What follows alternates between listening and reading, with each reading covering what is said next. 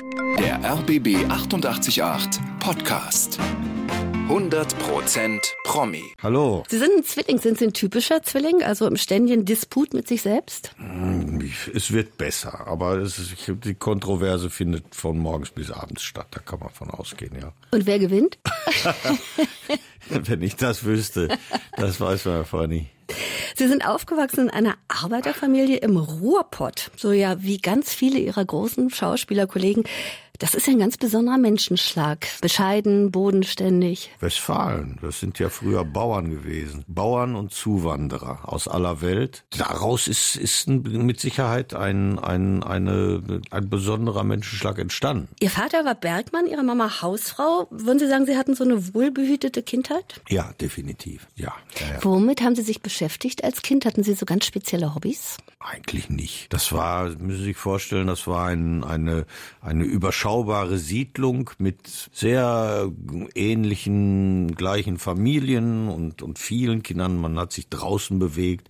Es war Platz da. Es gab überall Neubaugebiete, wo man sich rumtreiben konnte in den Baustellen. Und es gab sogar noch am Stadtrand Bauernhöfe und Felder. Und das Ruhrgebiet muss man sich nicht so vorstellen, wie es heute ist. Das ist ja eine Weile her. Ich habe da eine, eine sehr liebevolle Erinnerung an die Zeit. Aber Fußball war, glaube ich, damals schon ein ganz großes Thema. Fußball ist im Ruhrgebiet seit, seit um 1900 ein Thema. Äh, das ist, äh, ja klar, das ist Kultur. Westfalia Herne, da ja. äh, sind Sie da mit Ihrem Papa? Auch immer hingegangen, dann am Wochenende? Genau, da, damals fing alles an, an der Hand des Vaters, wie bei vielen, vielen äh, Leuten aus, ja, das, das war so, tradiertes Verhalten. Versucht man dann weiterzugeben an den Nachwuchs und und und. Mhm. Und diese Leidenschaft, irgendwann hat sich das dann verlagert, dann bin ich nach Dortmund gegangen, habe da auch gelebt. Ja, seitdem verfolge ich den Verein. Ich weiß, es ist ein absolutes No-Go, diese Frage zu stellen, aber warum Borussia, Borussia Dortmund und nicht Schalke? Ich gucke sie dabei Keine, nicht an, weil ich hat, sich, hat, hat sich nie gestellt, die Frage. Ich habe gehört, dass Sie sogar Ihre Reisen nach Auswärtsspielen äh, orientieren. Stimmt das? Wenn es möglich ist, ja, dann, dann das mache ich ganz gerne, weil ich bin auch. Das ist immer ein schönes Erlebnis in einer fremden Stadt ein Spiel zu sehen und manchmal nehme ich mir dann auch ein bisschen mehr Zeit, um Freunde zu besuchen und die sich über die Jahre hat man auch viele Leute kennengelernt. Dann geht man Einladungen nach oder geht noch zusammen essen oder auch was trinken nach dem Spiel. Die äh, Leidenschaft ist ungebrochen bei Ihnen? Ungebrochen würde ich nicht sagen. Der, der Meisterschaftsausgang äh, im Sommer war natürlich mehr als bitter. Das hat sehr wehgetan. Und ich habe eine Weile gebraucht, um überhaupt wieder Interesse zu finden und auf die Spielansetzungen zu gucken und so weiter. Nee, das hat eine ganze Weile gedauert. Und so richtig, so richtig äh, Fieber habe ich immer noch nicht. Hm, das tut schon weh, ne? Das sowas. Ja. Spielen Sie selbst auch noch aktiv? Nicht mehr. Nee, ist zu riskant mittlerweile. Ich hatte mal einen Bänderriss und das war so so langwierig, das wegzukriegen. Nee, kann ich mir nicht mehr leisten. Die Liebe zum Theater haben Sie entdeckt durch einen Schulfreund? Ja. ja Wie ja. kam das? Das war ein Schulfreund, der über seine Familie regelmäßig ins Theater ging und seine Geschwister hatten auch diese Abonnements und immer wenn jemand keine Lust hatte, haben die mich äh, benachrichtigt und, und dann bin ich mitgegangen mit denen. Und das waren so meine ersten Erlebnisse. Und dann habe ich schnell gemerkt, dass mich das mehr bewegt und beeindruckt als die anderen. Die haben das so als entweder Pflichtveranstaltung oder netten Abend genommen. Für mich war das aber immer mehr. Ich habe das einfach gemerkt, dass mich das dann auch zu Hause länger beschäftigt hat. Und peu à peu ist dann daraus einfach der, der Wunsch geworden, dieses Feld kennenzulernen. Und dennoch haben Sie sich erst mit 24 ja. in München beworben. Was haben Sie in der Zwischenzeit gemacht? Ach, alles Mögliche. Es gab so viel zu tun und zu entdecken. Aber ich hatte auch so ein bisschen Schiss davor, diese Prüfungssituation zu erleben, mich damit zu konfrontieren. Das war dann ja auch schließlich der Einstieg ins in neuen Lebensabschnitt. So, ich habe alles Mögliche gemacht. Reisen, bisschen rumstudiert, Theaterwissenschaften, Germanistik, ein Lokal mitbetrieben mit Freunden. Fürs Leben studiert. Richtig. Wie hat denn Ihr Vater, der ja nun Bergmann war, darauf reagiert, als Sie gesagt haben, übrigens, Papa, ich werde jetzt Schauspieler. Na, so habe ich sicher nicht gesagt. Ich habe sicherlich umschrieben, was man dafür machen muss, dass ich mich damit beschäftige oder so. Dieser, diese, der klingt mir viel zu lebensfroh und optimistisch und äh, überzeugt von sich selber. Das waren das, Sie nicht Das zu dem war ich Zeitpunkt? sicherlich nicht. Zu dem Zeitpunkt, da fängt man ja an, sich ja abzunabeln und sich eigene Sachen auszudenken. Ich sah auch nicht so aus, wie er sich seinen Sohn vielleicht irgendwann mal vorgestellt hat. Also das war, er hat schon mitgekriegt, dass da jemand Neues entsteht. Darum war er jetzt nicht geschockt oder maßlos überrascht. Er konnte es sich noch nicht vorstellen. Dann sind Sie nach München gegangen, an die Schauspielschule, und zwar an dieselbe, an der 20 Jahre vorher Ihr großes Idol, nämlich Otto Sander war. Ja. Otto habe ich dann über eine Arbeit persönlich kennengelernt. Und dann haben wir einen Fernsehfilm gemacht. Totes Gleis hieß das. Ich spielte im, in einem Dorf hier irgendwo im Umland von Berlin. Und Otto war ein, ein Gleisarbeiter, der so ein, so ein Weichenstellhäuschen betreibt an einem kleinen Bahnhof. Und ich war so ein Dorffaktotum, der da die Zeitung ausgetragen hat und Zeitungen verkauft hat und und und. Und ich hatte mir so diese Figur gebaut, auch mit dem Drehbuch, dass ich immer kurze Auftritte hatte und eine Pointe. Und irgendwann nach ein paar Drehtagen saß der Otto da und brummelte so rum und ich sag, was hast du? Und dann sagte er, ja, ich spiel mir den Arsch ab und du kommst rein und hast den Lacher. Und ich habe das für einen Scherz gehalten, bis ich dann später, ich glaube, Monika hat mir das dann erzählt, dass das wirklich ein Problem für ihn war. Das war nicht so, das, ich habe nie im Traum dran gedacht, dass ich, dass er glaubt, ich, ich grab ihm da irgendwas Wasser ab oder. Nein, und da wir sind wirklich Freunde geworden dann, auch über einen Ben. Ich habe mit Ben einen großartigen Film gemacht, Gloomy Sunday, damals in Budapest. Die ganze Familie ist einfach wunderbar. Und der fehlt mir jetzt schon. Uns allen. Nach München. Da gab es ja dann diverse Engagements und Sie sind aber unter anderem dann eben auch nach Bochum quasi wieder zurückgegangen mhm. in Ihre alte Heimat. Und wenn man das so liest, könnte man sich vorstellen, es war so eine alte Clique. Also Peter Lohmeier, ja. ähm, Sie selbst, dann Armin Rohde. Die haben ja, und Grönemeyer, haben Sie eigentlich Grönemeyer auch Grönemeyer war Jahre vorher. Ja. Grönemeyer war in dem Zadek-Ensemble.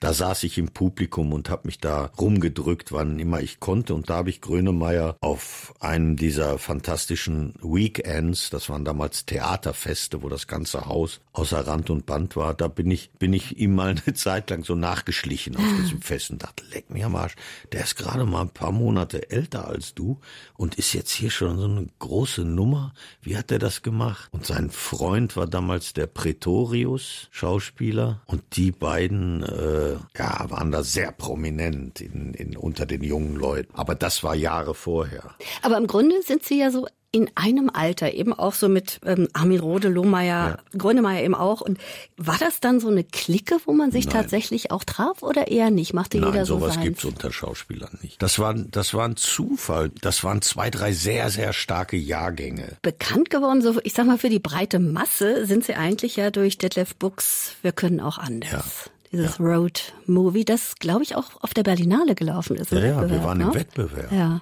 großartig. Wir haben gegen, gegen so Größen wie, wie äh, Spike Lee und so weiter im Wettbewerb gestanden. Das war damals eine Sensation. Die Premiere da im Zoopalast, unvergesslich. Detlef Buck ist ein Könner, weil damals hat er schon mit Carniggles vorher eine Talentprobe abgeliefert und naja, so ausproduziert und fantastisch vorbereitet wie dieser Film war, sowas habe ich im späteren selten wieder erlebt. Und der richtige Durchbruch, der kam dann durch den bewegten Mann. Ja, ja. Das waren drei Jahre. Ich hatte ja vorher überhaupt keine Ambition, Filme zu machen. Und äh, das dann gleich beim ersten Film der Deutsche Filmpreis raussprang, wo ich gar nicht wusste, dass es sowas gibt. Der Bundesfilmpreis und der Bayerische ja, Bundesfilmpreis Filmpreis. hieß er ja? damals. Ja, noch. und der ja, genau. Bayerische Filmpreis. Bundesfilmpreis. Das war, dann gab's äh, Die tödliche Maria, der erste 90 Minuten von Tom Tikva. Der kam auch noch dazwischen. Also nach den drei Jahren wusste man, wer ich bin. Ging es denn dann nahtlos weiter oder gab es da noch mal so einen kleinen Einbruch, wo Sie gesagt haben, Mensch, irgendwie. Äh, ich hätte dann sofort Fernsehserien machen können. Ich, da gab so viele Angebote und das wollte ich aber nicht. Ich wollte Kino machen, weil das hat mir gefallen. Genau das, was ich erwähnt habe gerade, diese diese Sorgfalt und diese Leidenschaft. Also Sönke Wortmann, Detlef Buck und Tom Tickwer hintereinander in einem relativ frühen Stadium ihrer Karriere. Das hatte schon hatte schon Wucht. Und dann kam Doris Dörri und und und. Sie hatten sie alle. dann kam der gute Helmut Dietl. Ja. Äh, mit Rossini. Bum bum bum, ja. Mhm. Da wollte ich dann lieber so arbeiten, als wie man halt in, in Fernsehformaten arbeitet. Das weiß ich jetzt, dass das auch Spaß machen kann, habe ich aber damals die Ambition nicht gehabt. Bis zu dem Remake, es geschah am helllichten Tag, wo Sie die Heinz-Rühmann-Rolle, nämlich den Kommissar ja. Mattei, dann übernommen haben. Wie kam es denn dazu? Was hat Sie dann doch gerissen zu sagen, Mensch, das möchte ich jetzt auf jeden Fall machen? Äh, weil der Bernd Eichinger damals äh, gesagt hat, wir machen mit diesen German Classics, diesen Remakes, das war ja eine, ein Strauß von Remakes, Fernsehen auf Kinoniveau. Also das war quasi der Zugang war äh, ein einfacher. Das waren ja wirklich hervorragend produzierte äh, 90 Minuten. Ja, ein Nico Hoffmann als Regisseur kennenzulernen, ja, das war ein Riesenvergnügen. Barbara Rudnick, Axel Milberg, Heino Ferch, unfassbar. Wir waren da unten in, in, in Süddeutschland am Starnberger See und in Ravensburg. Nico ist ein hervorragender Regisseur. Er hat mir irre viel gezeigt und, und diese Figur war ja in Anführungsstrichen belastet durch dieses Vorbild und er hat von vornherein gesagt, trenn dich davon, vergiss es, wer das schon mal gespielt hat. Anders geht's, glaube ich, das auch nicht. Das ne? interessiert ne? uns gar mhm. nicht. Und da war ich sehr froh, dass wir den gleichen Gedanken hatten. Und auf der Basis haben wir dann eine gigantische Zeit gehabt. Ich erinnere mich, ich musste dann ganz schnell weg nach meinem letzten Take und wir haben, wir haben Abend vorher gefeiert. Und am letzten Drehtag musste ich nur noch Autofahrten machen, aussteigen, irgendwo hingucken, wieder einsteigen, wegfahren und so. Mehr hätte ich, glaube ich, auch nach dieser Abschiedsfeier nicht geschafft.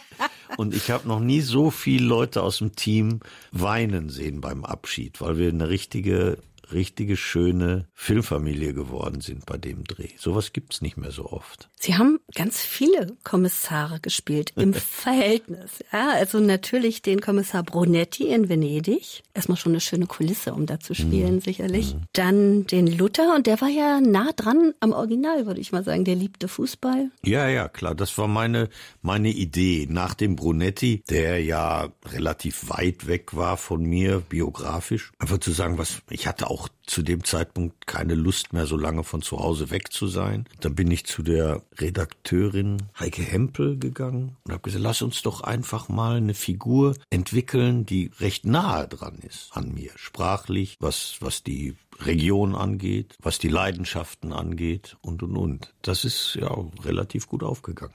Sie spielen ja ganz oft so in Anführungsstrichen Sonderlinge, so introvertierte, ganz minimalistisch, künstlerisch angelegt.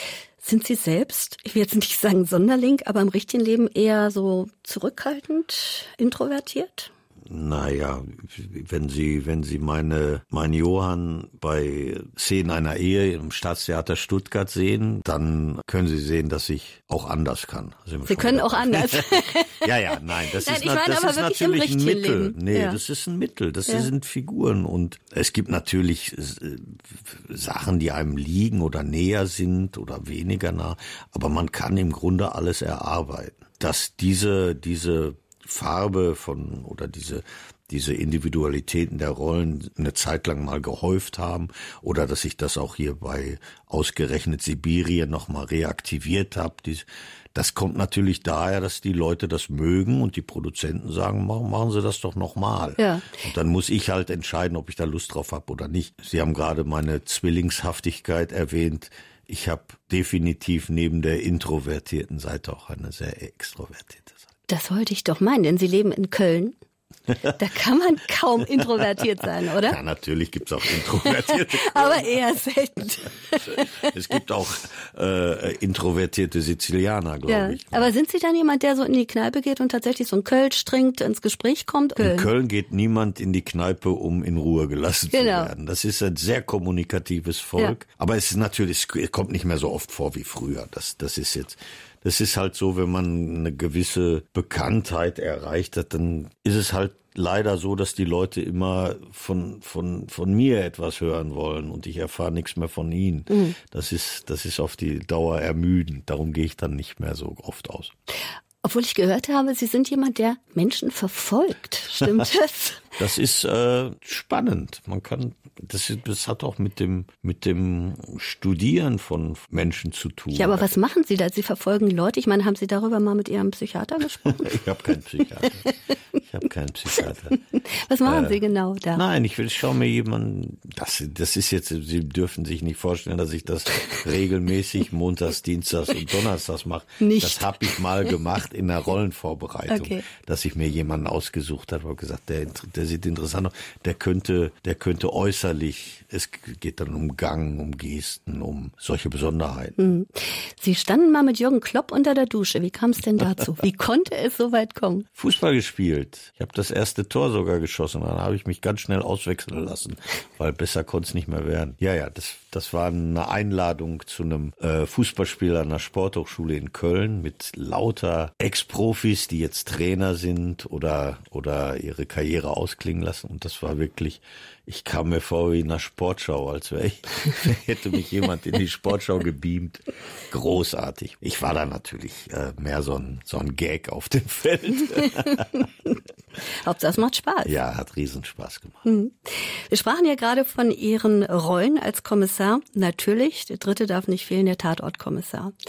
Und wenn man so eine Tatortrolle spielt, in der Hauptrolle, ist das ja eigentlich wie ein Sechser im Lotto. Wer hat das gesagt? Könnte ich mir vorstellen. Gesagt haben das einige. Richie Müller hat das zum Beispiel gesagt. Ich habe das abgeschlossen. Sie haben es ja gerade schon erwähnt, Szenen einer Ehe. Im Theater in Stuttgart. Sie selbst sind, glaube ich, seit 24 Jahren verheiratet. Haben Sie für sich selbst so ein Rezept, wo man sagen könnte, für eine gute Ehe, die lange währt und auch glücklich ist? Lange Beziehungen und lange Ehen entstehen im Wesentlichen durch Zusammenbleiben. Sagt der Sohn eines Bergmanns. Wie sonst? Ich habe gesehen, Kunst ist auch Ihr Interesse. Ihr Sohn Tom äh, ist bildender Künstler. Ähm, ja. Wofür interessieren Sie sich? Was ist das für eine Art von Kunst? Oh mein Gott, à la carte. Also ich bin sehr begeisterungsfähig. Ich besuche Galerien, wo immer ich kann ich bin, bin wirklich nicht jemand, der jetzt etwas sucht oder ich würde mich nicht auch nicht als Sammler bezeichnen. Aber äh, nein, mich interessiert einfach, wie, wie entsteht Kunst, was, was spricht mich an. Es ist, es ist ein sinnliches Erlebnis. Kunst muss mich emotionalisieren. Sie lesen auch, haben da eine große Hörerschaft äh, gerade aufgenommen, die Erinnerungen von Monteverdi und Camus, der erste Mensch. Ähm, waren Sie schon in der Schule jemand, der gerne gelesen hat und gerne Aufsätze selber auch geschrieben hat? Nein, ich kann mich aber erinnern, dass ich mal bei einem, bei einem Vorlesewettbewerb durchgefallen bin und ich fand mich damals völlig ungerecht behandelt. Das habe ich, glaube ich, korrigiert. Normalerweise ist ja immer ein neuer Film Anlass für so ein Gespräch, aber mit Ihnen können wir heute über ganz viele sprechen, nämlich fünf an der Zahl, habe ich gesehen. Sie standen gerade in Griechenland vor der Kamera. ZDF-Reihe Endlich Witwer. Da sind wir ja vor gut fünf Jahren angetreten mit der Geschichte von Georg Weiser, der nach dem Tod seiner Frau glaubt, ein ein neues Leben beginnen zu können. Und am Ende, äh, dann kommt natürlich alles anders und er bekommt den Kopf gewaschen von einer äh, Frau, die in sein Leben tritt und die seinen Haushalt in Ordnung bringt, aber kein Love Interest ist, die ihm aber sagt, dass seine, seine Egozentrik unübertroffen ist und dass er sich endlich mal äh, umschauen muss, dass andere Leute auch Probleme haben und so weiter und so weiter. Am Ende begegnet er einem alten Schulfreund, der ihm die Schlüssel von einem uralten Wohnmobil gibt, mit dem sie vor langer, langer Zeit nach Marokko aufbrechen wollten. Und das tut er dann. Mhm. Er nimmt diese Chance wahr, dann doch einen neuen Lebensabschnitt zu beginnen und macht sich auf den Weg. Im zweiten Film landet er bei alten Studienkameraden in der Provinz. Im dritten Film hat er eine Begegnung auf Gran Canaria und La Gomera mit einer Frau aus Afrika, die übers Wasser geflüchtet ist, die ihm auch ganz neue Einsichten vermittelt und einen neuen Blick auf, auf sein Leben auch und auf seine Vergangenheit. Und im vierten Film sind wir jetzt auf Kreta, den haben Sie angesprochen, Ja. wo er von seinen Kindern äh, Susanne und Gerd ins Gebet genommen wird und an seine Ex-Frau erinnert wird und seine Haltung dazu. Insgesamt wunderbare Drehorte. Sie arbeiten da, wo andere Urlaub machen. Naja, aber Sie haben, äh, die Betonung liegt auf Arbeit. Weil das, äh, nein, Sie lachen, aber es ist, es ist schon Arbeit. äh, 20 Drehtage von 21, 12 Stunden mit Anreisen. Da weiß man am Ende der Dreharbeit, was man getan hat. Aber trotzdem ist es ein Geschenk, natürlich, auf, auf Kreta zu drehen. Ich kann mir wirklich traurigere Drehorte vorstellen. Mit so einem Wohnmobil wäre das was für Sie auch im richtigen Leben? Auf keinen Fall. Warum? Nein, das ist mir alles zu unbequem und man stößt sich überall und das Bier ist warm, weil der Kühlschrank wieder kaputt ist. Nee, das äh, ist nicht mein, mein Cup of Tea. Was muss denn generell so eine Rolle haben, dass sie Sie interessiert? Das ist so einfach nicht zu beantworten. Es, es geht, erstmal schaut man sich ja an, um was es geht. Dann fragt man, mit wem soll ich denn das machen? Dann fragt man, wo werden wir das denn machen? Und dann fragt man, wann werden wir das machen? Dann fragt man vielleicht auch, was kann man denn da verdienen? Also das muss alles geklärt werden. Aber eine Figur, die ich gerne spielen möchte, muss, ich, ich muss einen Zugang zu der Figur haben. Ich muss sie mögen auf eine gewisse Art und Weise. Ich muss sie verteidigen können. Selbst wenn es ein böser Mensch wäre, ich muss ja mit dem wach, wach werden jeden Morgen und ich mu- muss, muss sagen können, ja, du hast diesen Tag verdient, den wir jetzt angehen und lass mal rausfinden, was du heute machst und wie du den anderen gegenüber trittst. Also so, das, das ist, ich habe jetzt wirklich kein klares Schema, wo ich sage, das würde ich ablehnen oder das oder so. Oder die Rollen müssen alle das oder das oder das haben. Nee, nee, ich bin, ich bin für, für Überraschungen zu haben. Sind Sie jemand, der viel diskutiert im Vorfeld, so mit dem Regisseur zum Beispiel? Im Vorfeld ja, am Drehort nicht mehr. Das muss alles im, dafür, dafür, leider ist da manchmal nicht genug Zeit für, dafür da, aber sowas muss eigentlich erledigt sein, bevor man anfängt zu drehen. Hm. Sind Sie ein Perfektionist? Nee, aber ich, ich habe es gerne äh, auf den Punkt und ich habe es gern, gern gut gemacht, sagen wir so. Perfekt, wann ist etwas perfekt? Wenn man sich damit aufhält, kann, man, kann es sein, dass man, dass man das sehr Gute verpasst. Oh, das ist ein sehr philosophischer Satz, wenn man den mal sacken lässt. Sie spielen im nächsten Film, kommen wir auf den zu sprechen, 100 Millionen Minuten. Den Vater von Tom Schilling neben Caroline Herford. Äh, Der kommt jetzt im Februar an unsere Kinos. Ich habe äh, wunderschön mit der Caroline Herfurth gedreht und da hat ihr Mann äh, mir schon offenbart, dass er bald äh, auch seine erste Regie äh, haben wird und diese 100 Millionen Minuten drehen wird. Und er sagte, gäbe es eine, eine kleine Großvaterrolle, Vaterrolle, wie Sie sagen, von Tom Schilling. Und er hat mich gefragt, ob ich das für ihn machen würde. Und nach dieser tollen Zusammenarbeit bei Wunderschön war das für mich eine Selbstverständlichkeit. Das war alles hier im guten alten Berlin. Ich spiele den Vater von Tom Schilling, der überhaupt nicht übereinstimmt mit den Plänen seines Sohnes, der nämlich, um sich seiner Tochter zu widmen, den Job aufgeben will und ins Ausland gehen will mit der ganzen Familie.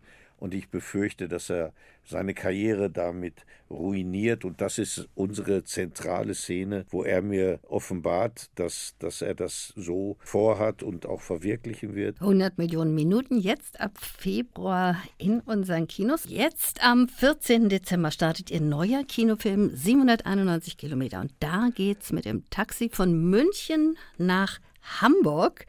Ja, Und Sie spielen einen Taxifahrer, einen sehr Josef, speziellen. Genau. Das ist ein ganz normaler Taxifahrer eigentlich, der äh, wie alle anderen auch in dem Film überrascht wird von einem äh, mächtigen Sturm.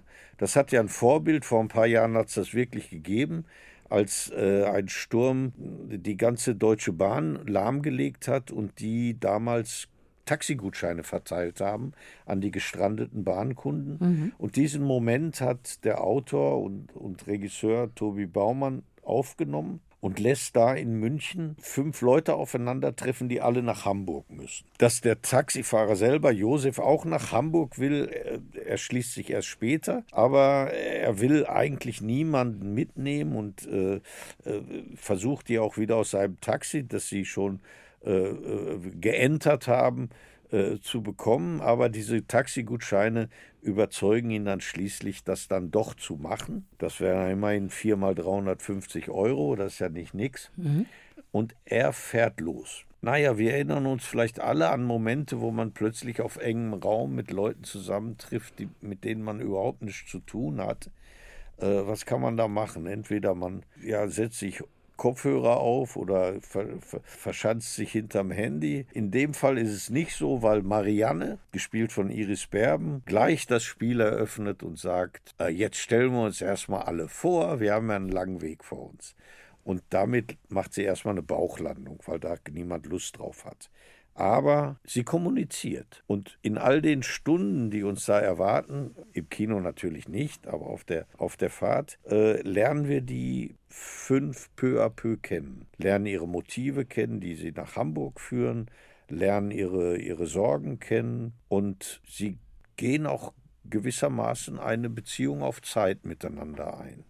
Das ist so ein bisschen auch wie so eine ja, Therapiefahrt, kann man quasi sagen, ne? was sich so ja, ganz das, langsam ja, entwickelt. Ja, aber äh, da, nein, das muss man aber nicht befürchten, dass das so eine Therapie Das ist sogar ein Satz, das ist ja witzig, dass Sie das sagen, weil das ist äh, sogar ein Satz aus dem Text. Weil als Marianne vorschlägt, jetzt stellen wir uns mal alle vor, sagt Tiana, also gespielt von Nilam Farouk, hm? was soll denn das hier werden? Eine offene Therapiegruppe? Und dann ist das, das dieser, dieser Gesprächsansatz auch gleich vom Tisch. Ja, ja, äh, den Verdacht kann man haben, dem ist aber nicht so. Es ist eine sehr, sehr kurzweilige, unterhaltsame, sehr emotionale Gesprächssituation, die dann entsteht, mit vielen Überraschungen.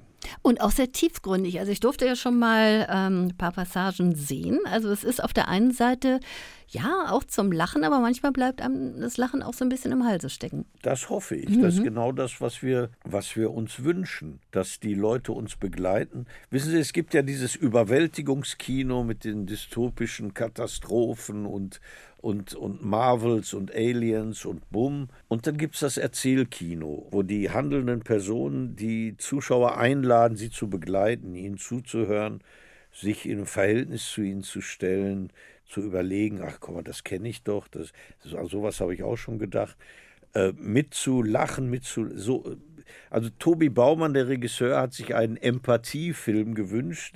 Ich finde, das ist ein ganz schönes Wort. Das beschreibt das auch ganz gut, weil es geht darum, dass wir uns verdammt nochmal mehr zuhören sollten und versuchen, uns kennenzulernen, statt sich hinter Meinungen zu verschanzen oder, oder sich anzuschreien, wie es ja nicht nicht selten heutzutage ist. Als Sie das Drehbuch bekamen, wussten Sie da gleich, das will ich machen? Relativ schnell, ja. Ja, ja, ja. Ich lese das dann ein, zwei Mal, mache mir meine Notizen und suche dann das Gespräch mit dem Regisseur. Und Tobi lebt auch in Köln, das war dann sehr unkompliziert. Beim Kölsch? Beim, ganz genau, richtig. Und da war das eigentlich gleich klar. Das, und als ich dann noch gehört habe, wer, wer alles mit im Taxi sitzen soll, äh, gab es gar keinen Zweifel mehr.